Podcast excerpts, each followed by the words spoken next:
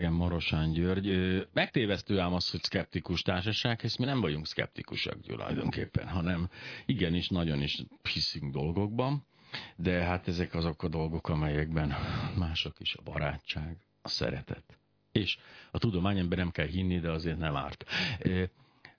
Felvázolta nekem röviden, hogy miről beszélnénk ma, hogy új, újszerű szerepe, hogy új szerepe lenne a tudománynak a 21. században, Holott én azt gondolom, hogy ez egy régi szerep, ami most visszatért, meg kell küzdeni újra babonákkal, újra a, a tömegek bölcsességével, hogy ezt a, hát hogy is mondjam, eufemista álláspontot képviseljem, illetve a hülyeségekkel újra kell kezdeni gyakorlatilag a felvilágosodás harcát.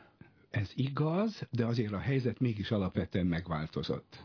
Tulajdonképpen az elmúlt 150 évben vagy 200 évben a tudós azért, a tudós és a tudomány szemszögéből egyre inkább a társadalom ö, snob volt. Illet a tudományjal foglalkozni, illet tudni, illet a tudós szeretni. Egy apró példát hagy mondjak, egyik ilyen kedvenc darabom, Molnár Ferenc 1-2-3, ami ugye egy karriertörténet, és egy ponton, amikor a főszereplőt átalakítják, aki egyébként sofőr, egy kívánatos vejjé, Megtani... Óvatosan, a vejekkel nagyon óvatosan. Jó vej. Értettem, vej. világos tudomásul vettem. Egy, igen. Elmesélik, ne, elmesélik neki, hogy bizonyos dolgokról milyen véleményt kell mondania, és a harmadik vagy a negyedik az kvantummechanika. A válasz, most tanulmányozom. Ezt most csak azért mondom, mert gondoljunk bele egy színdarabba, ahol hogy mondjam, egy, is, egy elfogadható emberré próbálnak valakit formálni, és elmondják neki, kvantummechanika, erről tudnod kell, most tanulmányozom. Vagyis a társadalom alapvetően snob volt. Most viszont az elmúlt 30 évben a társadalom fokozatosan antisznob lett. Tehát a tudós nem egy ö, megbízható, ö, ö, megbecsült ember, hanem valaki, akit valaki lefizetett, a politika vagy a gazdaság, légy vele óvatos, ne higgy neki ennyiben a szkepticizmus, ami egyébként a tudománynak egy alapvető elve volt.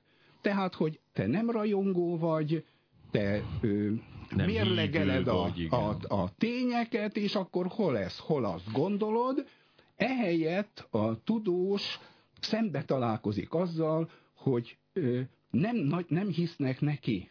Hiába mondja meg, akarná megmondani a tutit, nem hisznek neki, és ezért persze nem csak a politika meg az állampolgár felelős, hanem a helyzet alapvetően megváltozott az elmúlt száz év során, az elmúlt tulajdonképpen húsz évben. Ez olyan tehát, mint hogyha ezentúl csak azok járnának operába, akik valóban értik és élvezik az operát, és ott ülne az a tíz ember, és a többiek pedig azt mondanák, hogy undorító opera, hangos, kövérnő, nem akarom. Ez pontosan így van, sőt, lehet, hogy az ajtóban ott állnak az emberek, te hülye, miért jársz operába? Valóban, valóban nagyjából ilyen, de azért, hogy visszatérjek, tehát a tudomány helyzete is megváltozott. A tudomány a 20. század második felében mindig meg tudta mondani a tutit, ha a politikának, politikusnak, az állampolgárnak valami baja volt, akkor az volt az elf, hogy fordulja tudóshoz, a tudós majd megmondja. Fokozatosan a környezet, amiben a tudomány működik, megváltozott. Egy példát csak. Régebben a, tudom, a, a problémák finomak vagy szelídek voltak, értsd. Minden problémára volt egy tudomány, amelyik megmondta, hogy mi a megoldás. A 20. század vége felé a, a problémák vadak lettek, vagyis a problémákra szinte minden tudomány megmondja, hogy minden megoldás, csak egymással nem tudnak megegyezni. Még egy ö, fura példa. Erre ezért hozzunk egy példát most, tehát erre kérem. Ö, a következő van, hogy ha régebben probléma volt, ö, teszem azt, nem gyors a gazdasági növekedés, fordulj a közgazdászhoz. Valamilyen területen, ö, ö, nem tudom, környezetvédelmi, környezettel kapcsolatos probléma van, fordulj a mérnökhöz. És ő megmondta, hogy mit kell csinálni.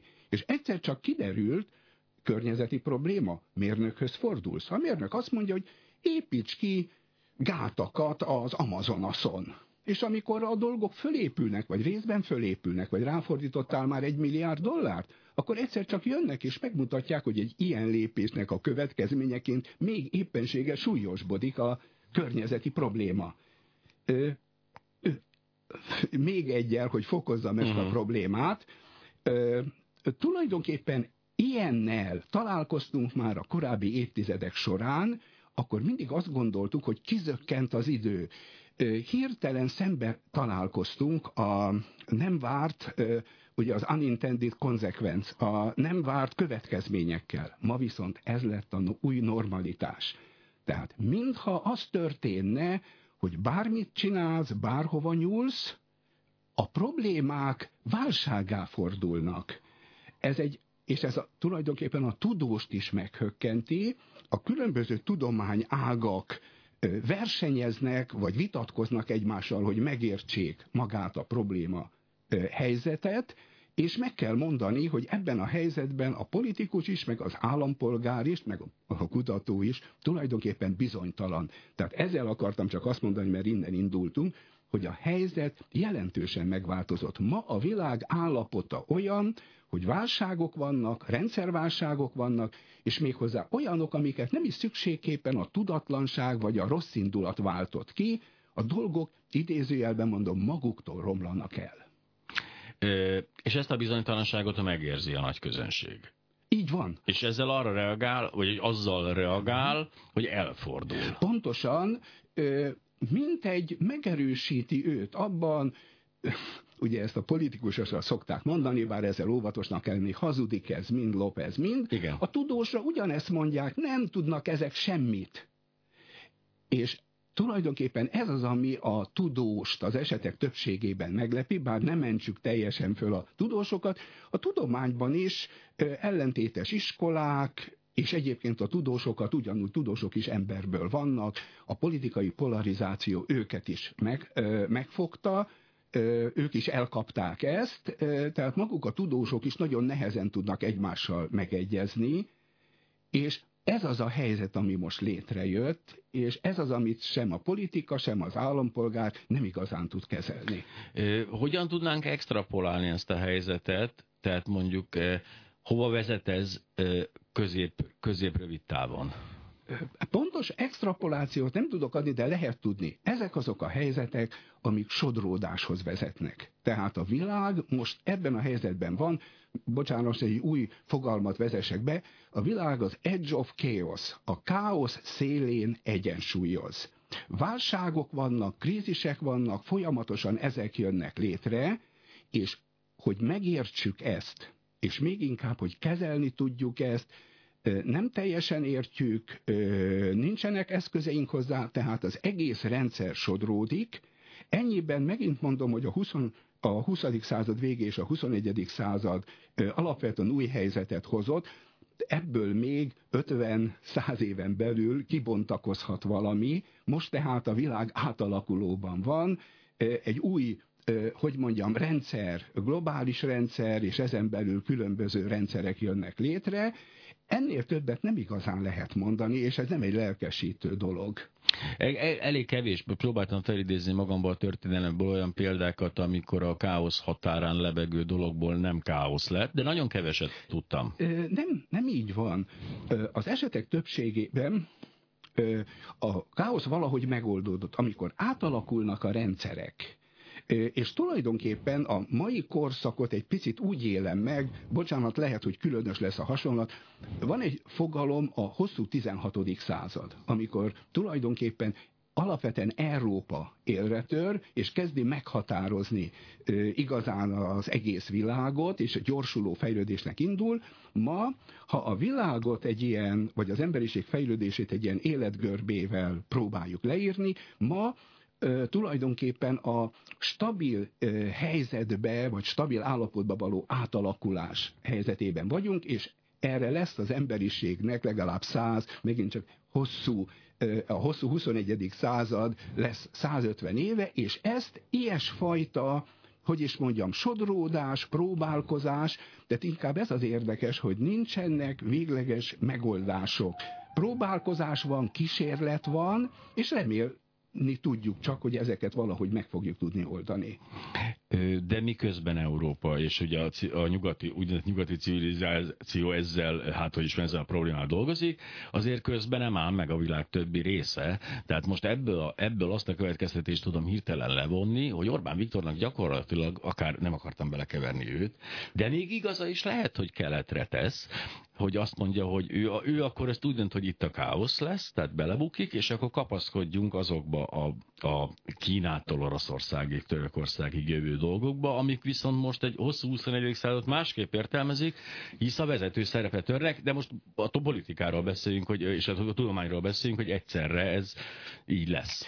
Ö, tulajdonképpen, ha ezt úgy fogjuk fel, hogy ez ma egy kérdés, és minden társadalom, közösség keresi a megoldást, úgy ez igaz, itt inkább az lesz az érdekes, megint csak nem akarván belekeverni, ugye itt nagy téma lett a kínaiaknál a, az életfogytig tartó párt első titkár pozíciója. Ketten ellene szavaztak. Kíváncsi vagyok a sorsukra. Még az is lehet ki fog derülni, hogy ő volt, aki Hárman tartózkodtak. Az is furcsa lesz. Na mindegy is, igen. De, tehát ez egy érdekes, hogy a nyugati civilizáció is jelentősen át fog formálódni. És ezért én egy picit megengedőbb vagyok, most azok, tehát azt mondom, hogy várjuk meg, nézzük meg, hogy mik lesznek ennek a következményei.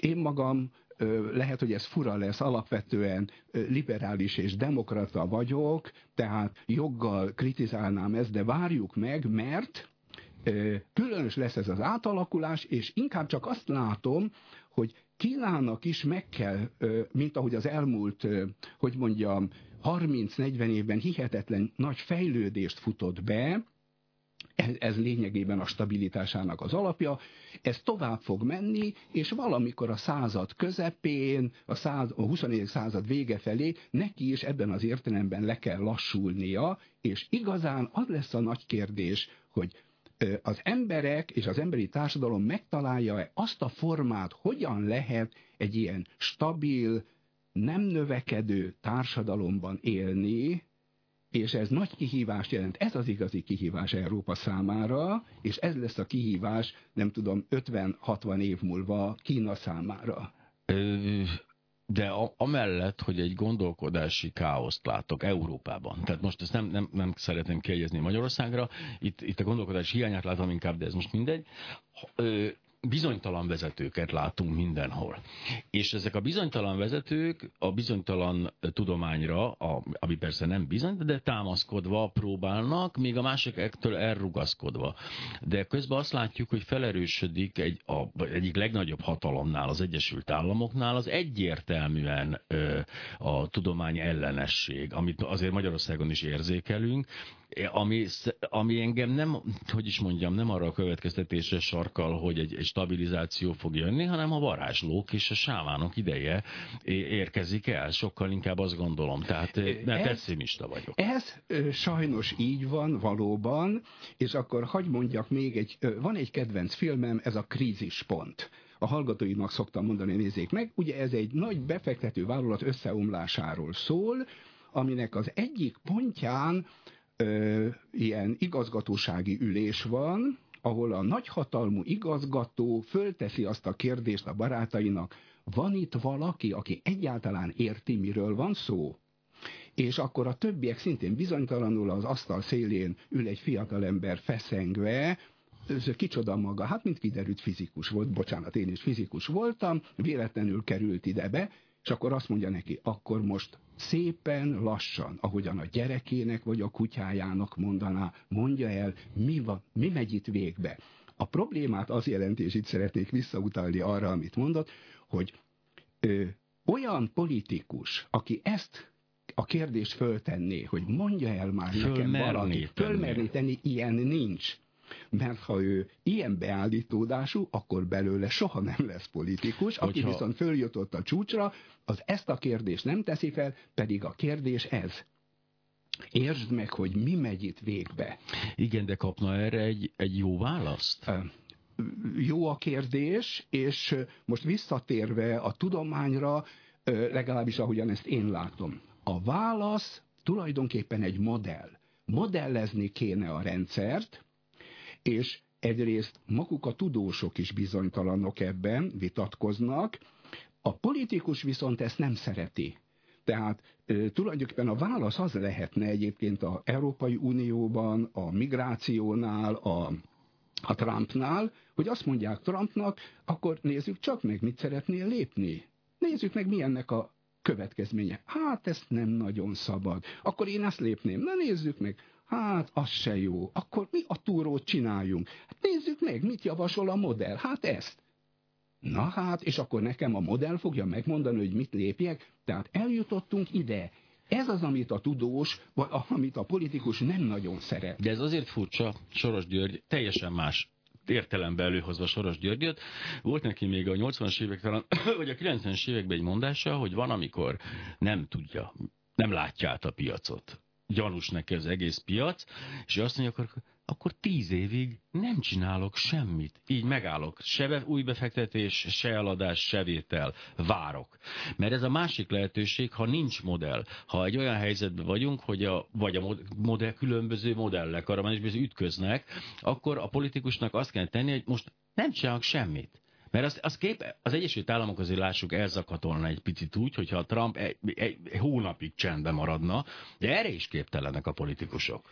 Ez így van, bár szeretném elmondani, hogy hogy nem biztos, hogy jó ez, hogy egy tíz évig nem csinálok semmit. Én inkább azt mondom, és szerintem a Soros György is, ha már erről beszélünk, ezt csinálna, és a befektetők kísérleteznek. Próbáljuk ezt, próbáljuk azt de amikor kísérleteztem, végig gondolom, hogy most akkor mit akarok csinálni, mit várok ettől, majd utána levonom a következtetést ezekből. Tehát a politikusokkal igazán ez a legnagyobb baj, és bocsánat, a, a, ha úgy tetszik, az autokrata politikusokkal, hogy bármit léptél, bármi lett az eredménye, azt mondod, hogy neked lett igazad. Tehát én szeretném fölmenteni a politikust, és szeretném ösztönözni. Kísérletez, bátran, próbáld meg, mert nincs megoldás, ami engem zavar az az, hogy ő azt fogja mondani, bármi lett az eredmény, hogy na ugye, nekem lett igazam. És a tudományban is erre kell vigyázni, hogy a tudomány alapvető elve az volt, hogy próbálkoz, nézd meg mi az eredmény, és ismert be, hogy ez nem jött be, és akkor próbálj valami mást.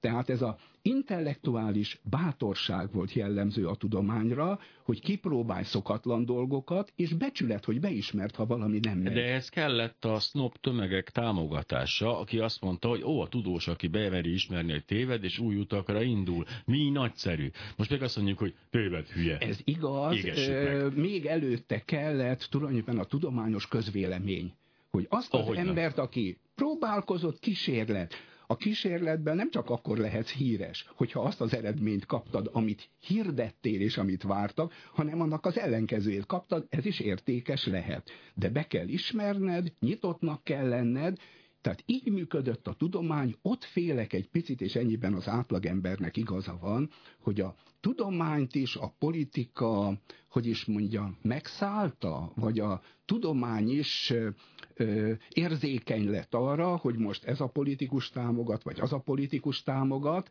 és ez nem jó. Tehát, mint De a... ez biztos, hogy ugyanígy volt a Mediciek korában, biztos, hogy ugyanígy, ez azért mindig így a, volt, nem? A 19. században, a 20. században már nem.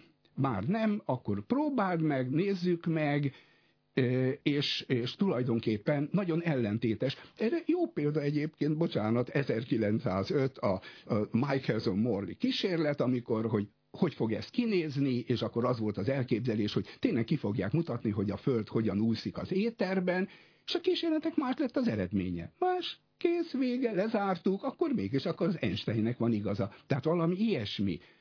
Mégis csak a tudós intellektuálisan becsületes volt. Egy ilyen példát hallottam, azt hiszem a Dawkinsnál olvastam a könyvébe, hogy valamilyen kérdésben egyszer volt egy konferencia, ahol egy tudós fölállt, és azt mondta, jaj, de örülök, hogy most így bebizonyosodott, hogy az, amit én 30 évig hittem és hirdettem, az hamis, és most már látom, hogy nem nekem volt igazam. Ez a legnehezebb lépés. Ez, ez abszolút így van, de ez egy picit elvárás volt a tudományban, te lassanként megszoktad, nem egy nagy dolog. De ez az elvárás nem szűnt meg. Nem, nem, nem, de ma ez sokkal nehezebb megtenned. Éppen azért, mert akár ezzel kapcsolatban, hogy most a cigi káros-e vagy sem, a marihuána káros-e vagy sem, emögött politikai csoportok állnak, és kiállni azzal, hogy bocs, tévedtem, azt fogják neki mondani, miről beszélsz te? Hát te most már nem csak úgy szabadon mondod, hogy tévedtél, ez most a mi ügyünk, és mostantól és a mi pénzünk. És a mi, pontosan erről van szó. Tehát nehézé tették a tudós számára ezt, hogy mondjam, mintha vissza kéne hozni a régi, a tudományban megszokott elveket, ezt kéne tanítani az embereknek, miközben az egész környezet a politikában és bármi másban ennek pont az ellenkezőjét. És, adja. ami nagyon fontos, iszonyú költségessé vált a tudomány. Tehát, hogy most már olyan összegeket, tehát mondjuk csak mondjuk beszéljünk az elméleti fizikusokról, az elméleti fizikusok, akik nem látható, soha meg nem fogható, és a tanközönség számára teljesen felfoghatatlan apró kis vackokat tanulmányoznak, és ezért annyi pénzt kérnek, ez, ami döbbenet. Ez abszolút így van, én ennek egy másik oldalára hagy hívjam fel a figyelmet, és mindannyian szeretjük és tiszteljük most például a Zuckerberget és másokat, akik a Bill Gates, azt mondják, hogy itt van 100 millió dollár, akár egy milliárd dollár, hogy ezt meg azt a problémát meg akarom oldani, betegségeket, és ez egy csodálatos dolog. De milyen fura, hogy nem dobnak oda, most mondok egy nagyságrendet, 500 millió dollárt, hogy tudósok, dolgozzátok már ki azt a modellt, amivel a világgazdaság megérhető, megérthető és esetleg elkerülhető a válság, vagy modellezhető az, hogy a, a a migráció hogyan zajlik le? A... Hát eddig nem dobták oda ezt az 500 milliót, mert most, hogy hallották a klubrádióban, megfordul a fejükben. Marosán a vendégem, hírek következnek, és utána végre felteszem azt a kérdést, hogy akkor mit tehet a tudós ebben, vagy a tudomány ebben a helyzetben? De most jönnek a hírek. Napot kívánok, Paros, Marosán György a vendégem, itt a hírek után. Közben egy kicsit a túlvasámánokról beszélgettünk, de ezt majd a jövő hétre tartogatjuk, a, a lényeget, viszont azt szeretném megkérdezni, hogy ebben a szituációban, hogy a bizalomvesztés megtörténik a nagy tömegek részéről, a politikusok részéről szintén, illetve az érdekeik azt kívánják, a tudomány ilyenkor én szerintem, és mondok egy példát, azt tehetnének, hogy visszahúzódik, sokkal kevesebb jelet ad magáról, műhely, rohadt sok műhely munka, és próbálja elkerülni ezeket a konfliktusokat. Ez tűnik észszerűnek számomra, hogy egy, hú, akkor egy kicsit most várunk, hogy mi legyen, és előállunk majd néha valódi felfedezésekkel, és a kételjeinket nem osztjuk meg. Fogalmam sincs, hogy mi az a stratégia, Nyilván ami, nekem sem. ami célra vezető. Én azt gondolom, hogy a tudósnak, a kutatónak azt kell csinálni, amit mindig, amit egyébként a legjobban tud, megpróbálni megérteni a világot. Az igazi gondja az, az igazi gond az, hogy a világ komplex lett, és tulajdonképpen az ember tette nagyon komplexé, emiatt az elején nem tudom, elmondtam-e, hogy régebben a problémák olyanok voltak, hogy az egyes problémákra volt minden tudománynak egy megoldása, most viszont vadak lettek, a szónak abban az értelmében, hogy a különböző tudomány, a különböző tudomány ágaknak mind megvannak a tuti megoldásai, és ebből kellene a tudósoknak összeállni, és valamiféle megoldást adni. Tehát kutatni kell, meg kell próbálni megérteni a világot, de a világ a korábbiakhoz képest komplexebb lett, mindig számítani lehet, szinte ki, ö, kö, ö, kötelező, hogy lesznek ö, nem várt következmények. Ezért próbáltam az első részben mondani, hogy egy, egy alapvetően új állapot van. Amit én látok most minden nap, hogy megyek hazafelé, az egy óriási plakát a Margit körúton.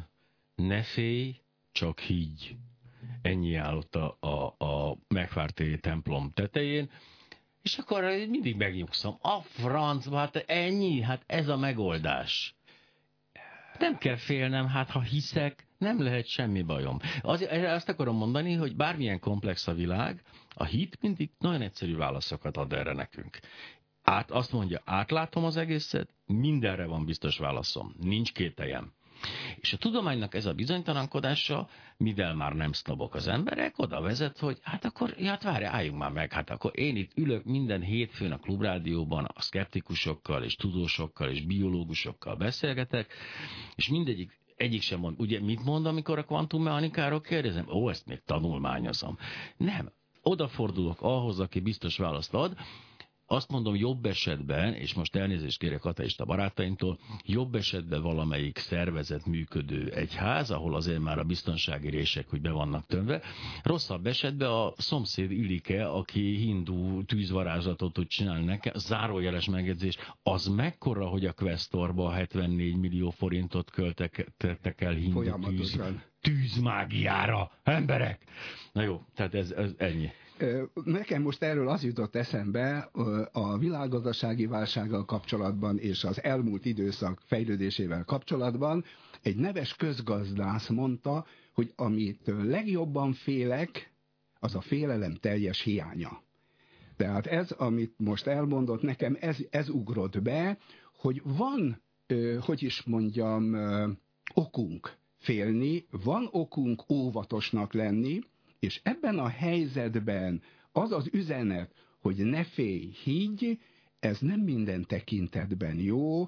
Én szívem szerint azt mondanám inkább az embernek, légy óvatos, gondold végig azt, amit, amit tenni fogsz, próbáld megérteni a következményeket, és próbálj nem csak a profétákra hallgatni, hanem, hanem próbálj a tudósokra is, legfeljebb arról van szó, hogy most visszautaljak, hogy mintha a tudósnak is meg kéne tanulnia egy picit, hogy mondjam, profétává válni, hogyha ez nem hangzana nagyon rosszul, tehát azt a fajta Reméljük, kommunikációs... érthető azok számára, akik eddig is értették a beszélgetést, de ide most pont erre akarok kitérni, hogy azok számára, akik eddig is értették. Elég sok beszélgetést folytattok mostanában, mert hogy nem csak azért meg kampányban, csak úgy egyébként is általában így a társadalmi berendezkedésről, és az emberek többségét egyrészt nem, nem igénye, a szabadság igénye nincs meg. Igazából itt a szabadság egy olyan elvont fogalomnak tartja, ami nem érdekli, másrészt pedig azt látom, hogy igenis az emberek többségének szükségeltetik megmondani, hogy mit csináljon. Mert ez a feladat, amit ön adott nekik, hogy mérlegelj, óvakodj és gondold végig, ennek a megoldására képtelenek. És itt nem egy szűk rétegről van szó, tömegekről itt egy picit legyünk óvatosabbak, ki lehetne alakítani olyan feltételeket, amikor az emberekre ezt a dolgot rá lehetne bízni. Az induláskor volt szó a tömegek bölcsességéről. A kutatás nagyon sok területen mutatja, hogy ez létezik.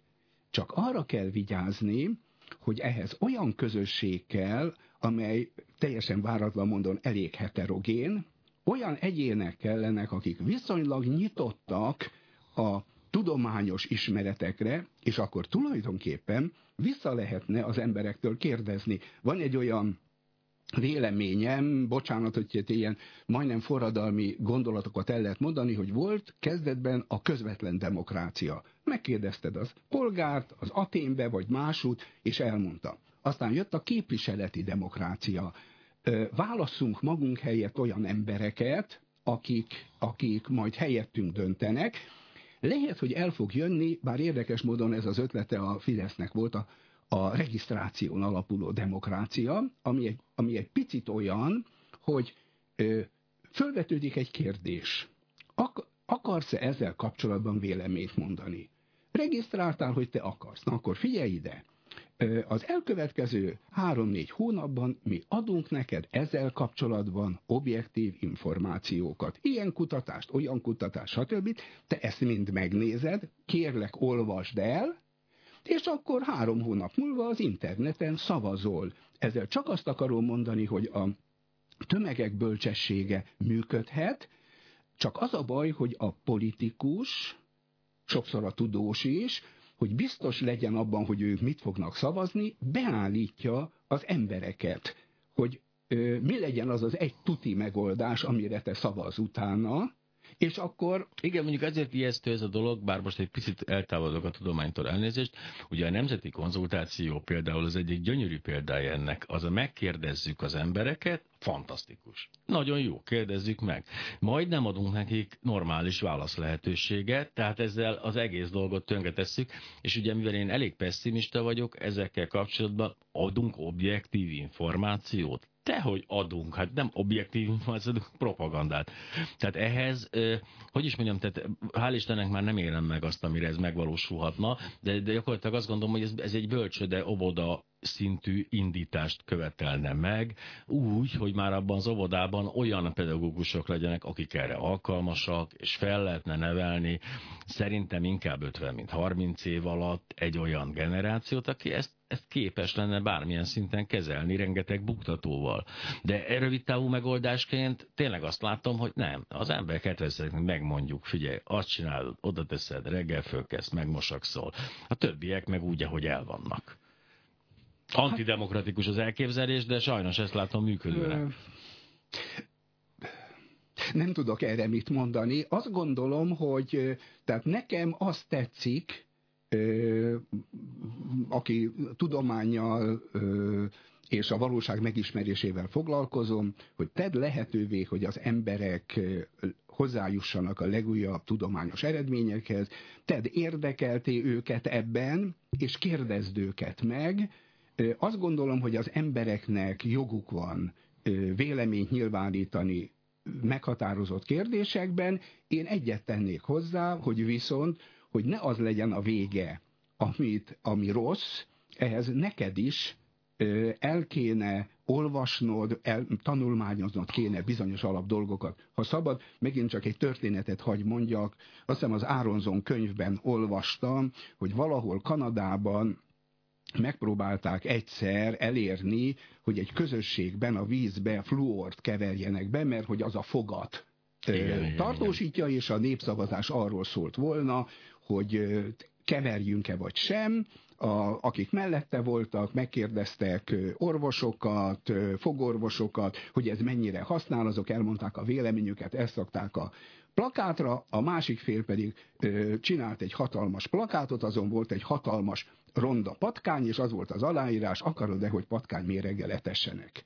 És a dolog el, el volt döntve, tehát én igazán azt szeretném, és annak persze sajnos ott van ez a hátránya, hogy, ö, hogy elmondom, mik a lehetőségek, próbáld meg eldönteni, és aztán majd szavazunk. Mi felvilágosult választópolgárok mindannyian tudjuk, hogy azért adnak fluort a vízhez, hogy a, utána a tudatmódosítást és a tudatbefolyásolást központilag politikusok irányíthassák, mert a fluortól szolgákká változunk. Ugye ez, ez, ez, van ez egy csodálatos összeesküvés elmélet, ez egyik, egyik kedvencem egyébként a fluor, de hogy, és nem, nem mernék kérni népszavazást róla sehol, sehol, mert hogy soha nem fog eljutni a objektív információ az emberekhez, ennek egyszerűen technikai gátjai vannak. Az emberek blokkolják a objektív információkat, hisz azt mondtuk, hogy legyen hozzáférhető mindenki számára a tudományos eredmény. Az. Csak hogy például, ahogy mit, mit néz meg az ember az interneten, ott eldől minden. Nem keresi meg. Bocs, ennél sokkal rosszabb a helyzet, ugyanis amit keres, az eleve rá van formálva. Tehát az a legérdekesebb, hogyha ezt most kezdik kimutatni, hogyha két különböző ember írja be azt, hogy Egyiptom, egészen más kínál föl neki a Google a két esetben, vagyis a, az internet sokszor a saját érdekedben rád formálja azt a, azt a buborékot, amit te megkapsz, és ez eleve lehetetlennél teszi, hogy nagyon sokféle véleményt kapjál, ezért most éppen arról beszélnek, és ebből a szempontból keresem azokat az újságokat, azt a rádiót, vagy bármit, ami időközönként bead nekem olyan műsort, ami attól eltérő, amit én akarok, én erre érzékeny vagyok, hogy vajon az emberek szintén érzékenyek lesznek erre, és akarnak-e olyan újságot, amely nem csak azt mondja, amit... De hanem... hogy akarnak. Na most hát... megzavarja őket, kizökkenti, diszkonform, ez nagyon rossz. Hát én, ja és igen, de jó, hogy ezt említette. Innen üzenem az internetnek, Három hete kapom a Gay Budapest hirdetéseket. Valami félrement a központban emberek, zárójelbe zárva. Igen. De erre tudod, hogy mit fognak mondani? Igen. Hogy te kattintottál egyszer félre. Azért kapod, mert egyszer rákattintottál, Érted. esetleg a feleséged, vagy Igazán valaki. nem ismernék velük vitatkozni. Tehát az, én tudom, ők jobban tudják, hogy én mit akarok. De nagyon veszélyes egyébként, akik kipróbálták már ezt, hogy rákeresnek. Még ennél sokkal rosszabb, emögött nem is ők vannak, nem. emögött egy algoritmus van. Nyilván. És az algoritmus, bocsánat, ő nem téved, nem. ő azt rakja be, amit, ami valami miatt érdekelt téged. Most csak picit vicceltünk, de ez félig komoly. Ez halálkomoly. Egyszer, most írta éppen egy ismerősem, hogy ő 20, 20 éve járt Jamaikában, és ott volt egy, egy hotelben, szálltak meg, és most eszébe jutott az, hogy mi lehet azzal a hotellel, és rákeresett, és megnézte azt a hotelt, Na most azóta ő jamaikai hotel hirdetésekben fürdik, tehát ez nagyon, Igen. a hotel lobby nagyon kemény. És az algoritmusban ugye az a baj, hogy az algoritmus egy nem téved, de az algoritmus mögött azért ott az ember ezek a kis potmétereket így állítgatja egészen van azért, hogy most azért tehát nagyon kevés olyan hirdetést kapunk, ami mögött nem áll gazdasági érdek, mert hogy ugye eleve már azok nem hirdetnek, de ugye a Szép Tájak című történetet ritkán jut el, viszont ezek nagyon kemények a lobbik, ezek a idegenforgalmi lobby, stb. stb. Ezek... Mindenre van, és ez abszolút így És ez van. a tudomány. Ez tényleg, ez tényleg ez így tudom. van, és el, a dolognak ez a része félelmetes, amikor egyszer csak rádöbbenek, hogy a hír, amit én kapok, az nem az, amit én várok, hogy én objektíven próbálom az egész palettát végignézni, megfontolni, hogy melyik hogyan van, hanem ez a Me, a, tehát újságot képes nekem írni az internet, ami rám van szabva, és csak azok az információk, és bocsánat, ez a déli mi, ez egy picit más, mint amit a feleségem néz, és amit mások néznek, és beraknak minket egy személyes buborékba, és a világ most úgy néz ki, az emberek ilyen személyes buborékokban vannak, és táplálják őket ezzel. A megoldás egyszerű, tehát tudatosan kell keresni a nem a mi szájízünk szerint író helyeket. Ez, ez abszolút így van, és akkor bocsánat, lépjünk innen egy picit ki, és a, a személyes buborék körül is van egy, úgy hívják echo chamber, visszhangkamra, a, a világ hálózattá vált, a társadalmak szétestek ilyen hálózattá, mindenkinek van egy ilyen 100-200 fős hálózata, és a hálózatban töltik fel meghatározott véleményekkel, hogy elmegyünk-e szavazni, hogy kire szavazunk, hogy mit teszünk, hogy lefogyjunk-e, hogy cigizünk-e, azt ez a személyes, ez a visszhangkamra határozza meg, és az a borzalom, hogy a visszhangkamrából egyre nehezebben jut be kívülről más információ. Igen, kezdetben én is olvastam olyan tanácsokat, hogy ne tüntessük el, most a Facebookról beszélünk, ne tüntessük el a, a hír folyamunkból, ne mondjuk azt, hogy ezt nem akarom látni azokra ellentétes véleményekre, mert azért ez az algoritmus, ez örökre meg fogja jegyzeni, és eltűnnek az ellentétes vélemények, ami olyan esetben, amikor tényleg valaki izé, mágikus vízköpőt akar rám sózni, ami gyógyítja a rákot, ebolát és az écet, akkor nyilván, de amikor csak simán politikai véleményeket akarok kiszűrni, azzal Hát megvakítom magam. Így van, pontosan. És borda az fog történni, hogy ami Csurka Istvánnal történt a 90-es években, hogy biztos a miép nyer, mert akivel ő beszélt, az, az mindenki mind a miépre szavazott. Tehát akkor e- ebbe, és ebbe mindenki beleesik. De bocsánat, ebbe most is beesik mindenki, és az érv az, hogy csupa lelkes emberrel találkozom, aztán eljön a igazság pillanata, ami ijesztő.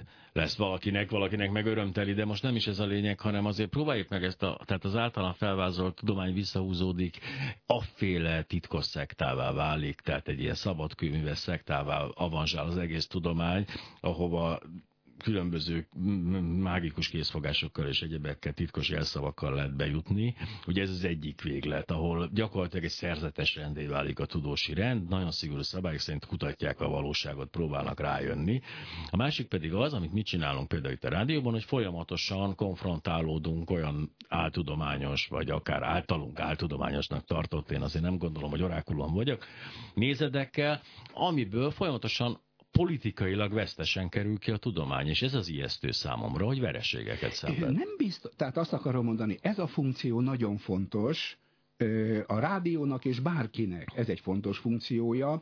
Itt is bizonyos fajta visszafogottság kell, a tudósnak meg kell ezt érteni, meg kell tanulnia, és majd, hogy nem, most igazán erről vitatkozunk, vagy erről beszélünk, hogy hogyan neveld a gyerekedet, hogy minden szemét, minden piszoktól próbáld őt megóvni, vagy azt mond, hogy hát a piszok egy része hozzátartozik az élethez, tehát valami olyasmit szeretnék mondani, ez is tudományos elmélet, hogy a világ non-lineáris, ez azt jelenti, hogy ha egyik irányba nőnek vagy csökkennek a dolgok, nem biztos, hogy jó lesz vagy rossz lesz, hanem valami ilyen fordított U alakú görbe van. Rossz az, hogyha minden csupa piszok, rossz az, hogyha abszolút steril minden, hanem valahol középen. Értsd, nagyon fontos, hogy a, a, a média és a tudós is hozzászokjon ahhoz, hogy vannak kihívások, nem örülünk ennek, de próbáld meg ezeket kezelni, és ne azt hoz létre, ez egyébként a, a, a politikai korrektségre is vonatkozik, hogy már pedig len csak egyféle vélemény van, és azt a szót ne lehessen kiejteni, ne ez legyen, hanem próbált föntartani az embernek azt a képességét, hogy a saját véleményét meg tudja védeni, vitatkozni tudjon, és ez egy, ez egy ilyen vegyes világ, úgyhogy ebben ennek szerepe Igen, van. egyébként én magam is, mint, anna, mint még gyakorló liberális, azért éreztem ennek a túlkapásait, és mo, én még mondjuk a, büszke vagyok magamra, és most veregetem a vállamat egy kicsit, hogy én már annak idején is mondtam ezt. A politikailag korrekt beszéd az egy nagyon-nagyon megfolyt, megfolytja a dolgokat, és olyan ellenszembet vált ki, a, a, azokból, akik nem akarnak, nem képesek, nem érdekük. A véglet a véglet. A. Tehát ugye ezt lehetett látni Amerikában is, tehát az, hogy Ott itt azt látni, a szót igazán. kiejteni, azt mondani nem lehet, a társadalomnak az a képessége szűnik meg, az embereknek az a képessége, hogy szembe tudjanak állni. Ez egyébként akár a feminizmussal, bármi mással érvényes, tehát, hogy tud azt mondani, hogy nem, meg tud a másikkal vitatni, és tulajdonképpen ez a normális állapot, és nem, a, nem az abszolút tagadás, és másik oldalon nem az, hogy azt sem állítom, hogy mindent abszolút módon lehet mondani, hanem valahol a kettő között. Élő vita volt ez egyébként a 90-es években, arra határozottan emlékszem, konkrét példára lebontva, hogy lehetnek-e ugye nácik az utcán. Használhatnak egy náci jelképeket. És a liberális álláspont akkor az volt, amit ez Fidesz képvisel, de ez most teljesen mindegy, főleg abban Fodor Gábor, hogy lehessen, tehát a, szólás, a liberális alapvető szólásszabadsági jog van, igenis járkálhasson valaki horogkeresztes karszallagban, mert az akkor egyértelműen legalább látjuk, hogy ő egy náci, másrészt pedig ez a, ez a, ez a joga megvan, akkor a többiek eldönthetik. Egy olyan álláspont győzelmeskedett már akkor is, és a későbbiekben is mindig, a, az a túlélők és az, az érzékenységükre appellálva, hogy ez nagyobb traumát okozna nekik, mint az, hogy csorbul ezáltal a szólásszabadság, és ugye ez a dolog. Ehelyett lett fogaskerék, ehely, minden lett ehelyett. Á, az árpádsávos zászló speciális használata, no, ugyanúgy megtörtént a dolog, és hogy most pedig, ahogy látom egyébként, vagy most a kitörés napján az ablakomból sikerült szemlélnem, most már minden van. Tehát, hogy ez, most már gyakorlatilag azért a nácik masírozhatnak. Csak vita nincs, beszélgetés Igen. nincs. Tehát hát ez, volt a ez a baj, hogy, hogy ö, én ebben a szempontból, sok szempontból érintett vagyok rokonságomnál ezzel, de én mégis toleránsabb vagyok, ha másik oldal hajlandó velem, le, hogy üljünk le, nézzük meg, hogy volna bizonyítható, próbáld megérteni, De például a tudományban hogy lehet meghúzni azt a határt, hogy kivel ülök le nyilván, akár nyilvános vitára, hiszen lenne értelme? Nagyon érdekes. A tudományban ilyen, a tudomány, a tudós, én azt tudom javasolni bárkivel, ha tényeket mondasz, vagy mondasz valamit, igazán nekem a vitákból az a legnagyobb gondom, és ez a politikára is érvényes, mintha két magnetofon volna egymással szemben, és a magnetofon úgy működne, hogy kulcsingerekre beindul. Tehát amikor az van itt, hogy, hogy ö, lapos föld. Lapos föld, akkor végig mond valamit, és így tovább. Tehát én azt várom, hogy figyelj ide, neked ez a véleményed, nekem ez a véleményem. A tudományra az jellemző, hogyha meg tudsz mondani egy módot, hogy tudjuk eldönteni, hogy melyikünknek van Tehát az áltudományra meg pont nem ez a jellemző. Na most, de, e- tehát ezért mondom, hogy az, aki hajlandó azt mondani, lapos földre is, hogy tudod mit, csináljuk meg a kísérletet. Üljünk le, beszéljük meg, mérjük ki, nézzük meg. Ha a végén nem az jött ki, amit te szerettél volna, vagy én, akkor gondoljuk még egyszer, meg csináljunk még egy kísérletet, menjünk. És ez a politikában is így van. Ha tehát te azt mondod, hogy a holokauszt az egy biznisz, nézzük meg, hogy lehet eldönteni. És utána, utána járunk. Na most, ha valaki azt mondja, hogy nem, erről nem vitatkozom, mert ez tény, vagy, vagy bármi más, akkor arra nem tudok mit mondani, ha mint narratívára hivatkozik, mely narratívában, történetben az egyes tények az egész narratíva által bizonyítottak, akkor azzal nem tudok mit kezdeni. Igen, csak a másik pedig az, hogyha az ember minden bolonddal, futóbolonddal leáll vitatkozni, akkor már mint tudós nem lesz ideje arra egyáltalán, hogy Ez igaz. dolgozzon, hisz olyan fokú túltermelés van most, bolond, de most tényleg a lapos föld az a legkisebb probléma, de mondjuk nézzük egy, egy, egy tudós orvost. Tehát ha csak elkezdene a, aura simogatástól a kristálygyógyászaton át minden, akkor azzal telne a napja, hogy napi két ilyen vitát folytatna le, egyébként értelmetlen vitát, hisz nem közelednek az álláspontok, és ők inkább azt mondják, hogy na jó, tehát vannak határok, azt mondanám, hogy a, a vértelen Fülöp-szigeti késsebészetről akar beszélgetni, azt ne, ne haragudjak, ne, azt ne engedjétek be az irodámba. Kénytelen meghúzni ezeket a határokat, mire azt mondja, ó, hát mire nem állnak levitatkozni, mert ezért mert igazunk van.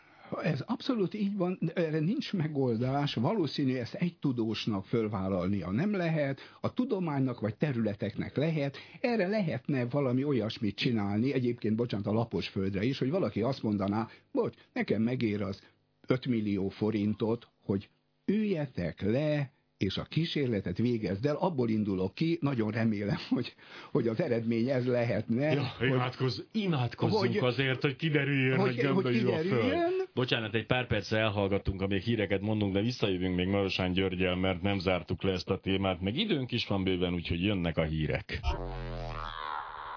Ó, micsoda csodálatos, fantasztikus hétfő elé nézünk. Közben az történik, hogy mintha csak igazolni akarna minket a a Facebook néha egy kicsit tekernek az algoritmusokon, és hirtelen egy másik oldalra, ugyanazon a helyén, ami másképp néz ki, egy kicsit más a izé. Nagyon furcsa, mert hogy a két dolog jutott eszembe, az egyik a feleségemnek a, a hozzáállása a szkeptikus társasághoz. A szkeptikus társasággal szemben a feleségem rendkívül szkeptikus, már pedig azért, mert azt mondja például, hogy van ugye egy egyetem, az egy, na, az valami, azért már egy egyetem az valami, annak van egy bizonyos függetlensége, azon az egyetemen tudósok tanítanak bizonyos dolgokat, de ez a politikának nem tetszik, akkor egyetlen mozdulattal az egyetem vezetőjét kicsinálják, beültetnek egy olyat a helyére, és ebben a pillanatban a tudomány hivatalos álláspontja elkezd torzulni, de már elég a félelem is hozzá. És ő, aki szkeptikus a szkeptikusokkal kapcsolatban, mindig ezt hozza fel példaként, hogy hogy meg lehet változtatni gyakorlatilag egy országon belül egy tudományágnak a, a, a hozzáállását bizonyos kérdésekhez, egy puszta zsarolás, anyagi nyomás, egyetemi vezetőségváltás, kancellária, nem tudom én micsoda, Vladimir Putyin a legnagyobb Európa. Tehát nagyon oda lehet hatni, és ettől, ettől ez a bizonytalanság még növekszik az emberekben, a kívülállókban azt mondják, hogy már hát az eltét most már ide kiderült, hogy nincs is gender studies. Ez igaz, másik oldalon ez ellen, most ennek két oldala van. Van egyrészt a politika, hogy nem engedni, ellenállni ezeknek a dolgoknak. A másik oldalon, amit a tudósoknak mondanám, hogy a tudományban és a tudomány közelébe kerülő embereknek azt a, a tudomány eredeti beállítódását, hogy szkeptikus, hogy nyitott, hogy nem rajongó, ezt tanítani folyamatosan. Ezt sokszor apró dologban meg lehet csinálni, és az emberek ezt hajlandók megérteni, tehát valahogy ezeket az elveket kellene a hallgatókba ö, beleültetni. De a tudósok emberek, mint azt megemlített. És ez egy nagyon nagy problémát jelent. Tehát a következő, nem húgyom be a szemem, ezeket a problémákat látom, környezetemben, más egyetemeknél lehet látni ezeket a gondokat. Ennek ellenére, ha a tudósban megvan az a, az ellenálló képesség, hogy, hogy azért a kutatásában érvényre juttatja a tudomány eredeti elveit és értékeit, az azért meghatározó lehet. Van, akiben megvan, van, akiben nincs, de mind a kettőt tudósnak hívják, és a tudós megítélése általában az ebből a kettőből, ez olyan, klassz, majd menjünk messzebb egy kicsit a tudománytól, a rendőr üldözi a bűnt. A rendőr a mi barátunk, a rendőr azért van, hogy ha bajba vagyunk, segítsen, és elfogja a bűnözőket, és a rendőr az is, aki kényszervallatással azt a szerencsétlen romát addig veri, amíg be nem vall egy el nem követett bűncselekményt. A rendőrképünk ugye mindenképpen ezt is tartalmazza, de mivel tudjuk azért, hogy a, rendszer azért azért hat, hogy ezeket kiszorítsa a rendőrség kötelékésből, látunk egy ilyen öntisztulási folyamatot. Ám azt nem látjuk, hogy a politikailag befolyásolt, a politikailag elfogultan történelemkönyvet író tudósok, akik akik nyilván napi politikai szándékból hazudnak, azok kikerülnének a tudományból, ott nincs egy ilyen mechanizmus, hogy ezeket kiszórják, ezek majd öregek lesznek, meghalnak, és így fognak kikerülni erre nem tudok mit mondani. Ez egy reális probléma, ennek ellenére én a tudománynak, a tudósnak, a kutatónak azt tudom mondani, vitatkozni kell, meg kell próbálni megérteni, amit legfélelmetesebbnek tartok az éppenséggel az, hogy nem lehet ezeket az embereket, vagy nem lehet a másik oldalt párbeszédre késztetni.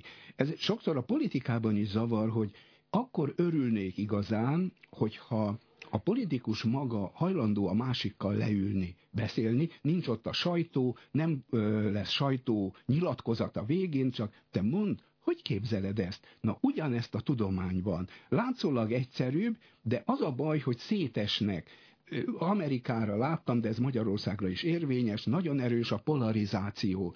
Leírták azt, hogy nem tudom, 30 évvel ezelőtt Amerikában még a képviselők hajlandók voltak egymással kávézni, meghívni egymást a saját családhoz ebédelni, most meg egyszerűen nem hajlandók szóbálni. Valahogy így van ez a politikában Magyarországon is, és a tudományon belül is. Tehát ne, engem nem az zavar, amikor valaki olyat állít, ami szerintem csacsiság, hanem hogy én nem tudom neki föltenni ezt a kérdést, illetve amikor fölteszem a kérdést, akkor ő úgy válaszol, mintha ez egy sajtótájékoztató volna. Tehát amit említettem korábban, a két magnó. Én vitatkozni szeretnék, beszélgetni szeretnék, majdnem azt kell mondani, hogy örülök, amikor nekem bebizonyítják, én ezt az életemben sokat, én nagy utat tettem meg, Örülök, amikor bebizonyítják, hogy hülyeséget mondtam, hogy ez nem így van, hogy mások is így állnának hozzá, mert a végén nagyjából látjuk, hogy mi az igazság. A szünetben, illetve a hírek alatt merült fel, de hogy azt ezt megismétlem, ez nagyon fontos, hogy, hogy ebből a szempontból, most tudomány, tudomány, tudományról beszélünk, ebből a szempontból lehetne meghatározó a közrádió és a köztévé, hiszen rendelkezésükre áll a megfelelő összeg, és nem hiszem, hogy például elméleti fizikai kérdésekben nek van-e politikai vonzata, vagy genetikai kérdésekben, génmódosítás. Már ott már, már, ott már van. Jó, oké, ezt elfogadom.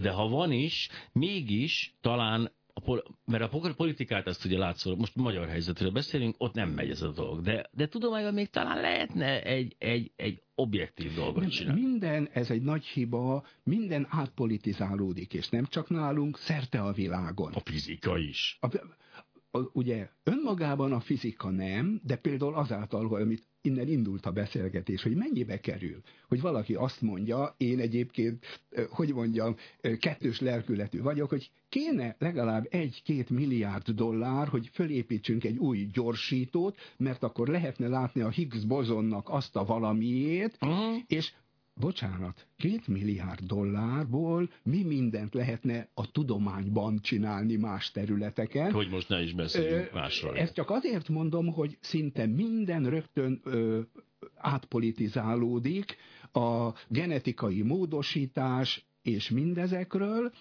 ö, mintha vissza kéne hozni azt, amit az előbb mondtam az amerikai szenátusban, hogy, hogy emberek hajlandók egymással békésen leülni, beszélni.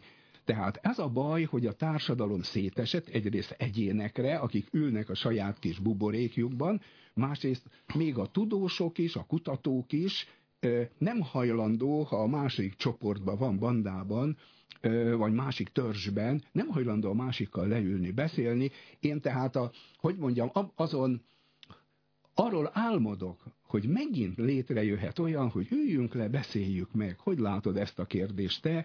Ennek viszont segítene ez a fajta elzárkózás, hisz ugye a, a nyilvánosságban kialakult kép rongálásától félnek. Egy zárt körű klub, szekta, szabadkönyvesek, ez pont elősegítené, hogy figyelj, tudósok vagyunk, itt vagyunk ezen a helyen, innen nem kerül ki semmi információ, beszéljünk nem, normálisan. Nem, is, nem, nem ilyen, vagy, vagy ugyanezt akkor hagy fogalmazzam, tehát csak annyi, hogy te, aki egy saját echo csemberedben voltál, és, és neked letöltötték az, hogy itt mi az elfogadott dolog, lépj ebből ki, hoz létre egy olyan beszélgetést, ami már nem visz hangkamra, hanem ahol egymással ülünk, csendben megbeszéljük a dolgokat, nem kell megegyezni, nem kell elfogadni, nem kell azzal, hogy jaj, most meggyőztél, hanem csak értettem, amit mondtál, alszom rá egyet. És tehát, hogy... De ennek a terepét kéne először létrehozni, a nyilvánosság elől elzárva,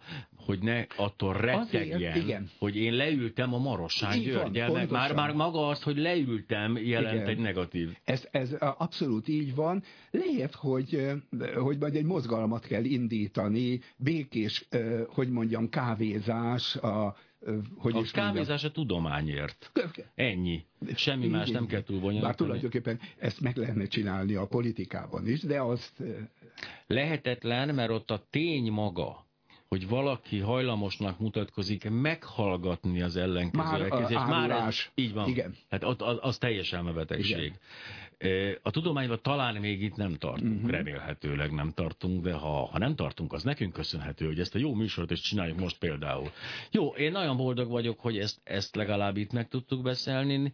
Nem mondanám, hogy brutálisan aktívak voltak a hallgatóink. A brit tudósokat emlegették, ugye hát ezek nagyon a brit tudósok, azok nyilván állandóan felkerülnek, de hogy a káv, ha már csak elhintettük a kávézás a tudományért, mert ugye menetelés már van a tudományért, de a menetelésben az, hogy menni és beszélni nagyon nehéz én próbáltam és lusta vagyok, de a kávézás sokkal jobb erre, úgyhogy a kávézás a tudományért, várjuk a felajánlásokat, tehát például várjuk annak a helynek a felajánlását, aki minden hónap első nem tudom melyik napján azt mondja, hogy ma várjuk a tudósokat egy kávéra, és ott oda bevehet bárki, aki tudós. Most elkezdődik a definíció, hogy ki a tudós és ki nem. Ezt de is ne, nem megyünk azt, bele. hogy ki a tudós, azt én döntöm. Igen, Fogják mondani mindenki. Azt majd a kávézó tulajdonosa fogja eldönteni.